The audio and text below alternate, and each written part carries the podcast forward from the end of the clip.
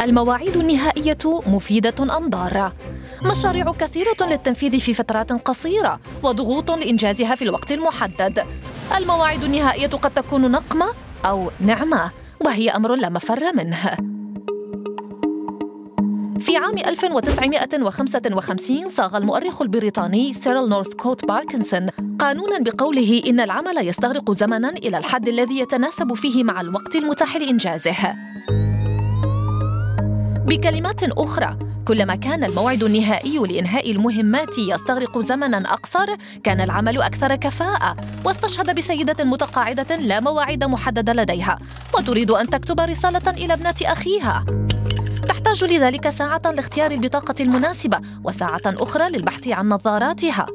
وتبذل جهدها طيلة ساعتين لكتابة الكلمات الصحيحة وقبل مغادرة المنزل لوضع البطاقة في صندوق البريد وتفكر لعشرين دقيقة أخرى في أخذ مظلة معها.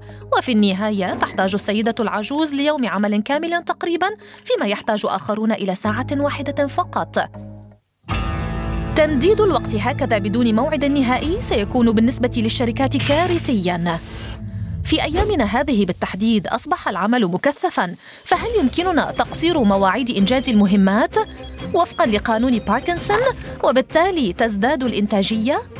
هذه ليست فكرة جيدة لأنه إن كانت مواعيد الإنجاز النهائية صعبة التحقيق فسيؤثر ذلك على تقدير الموظفين وثقتهم بأنفسهم وتحفيزهم وسينعكس سلبا على جودة العمل ينهار كل شيء وهذا ما لم يرده باركنسون. اذا ينبغي أن تكون المواعيد النهائية ضيقة ولكن بدرجة معقولة. ويفضل تقسيمها إلى خطوات صغيرة. حينها سينجز العمل بكفاءة وسيكون تحديد مواعيد لإنجاز العمل مفيداً.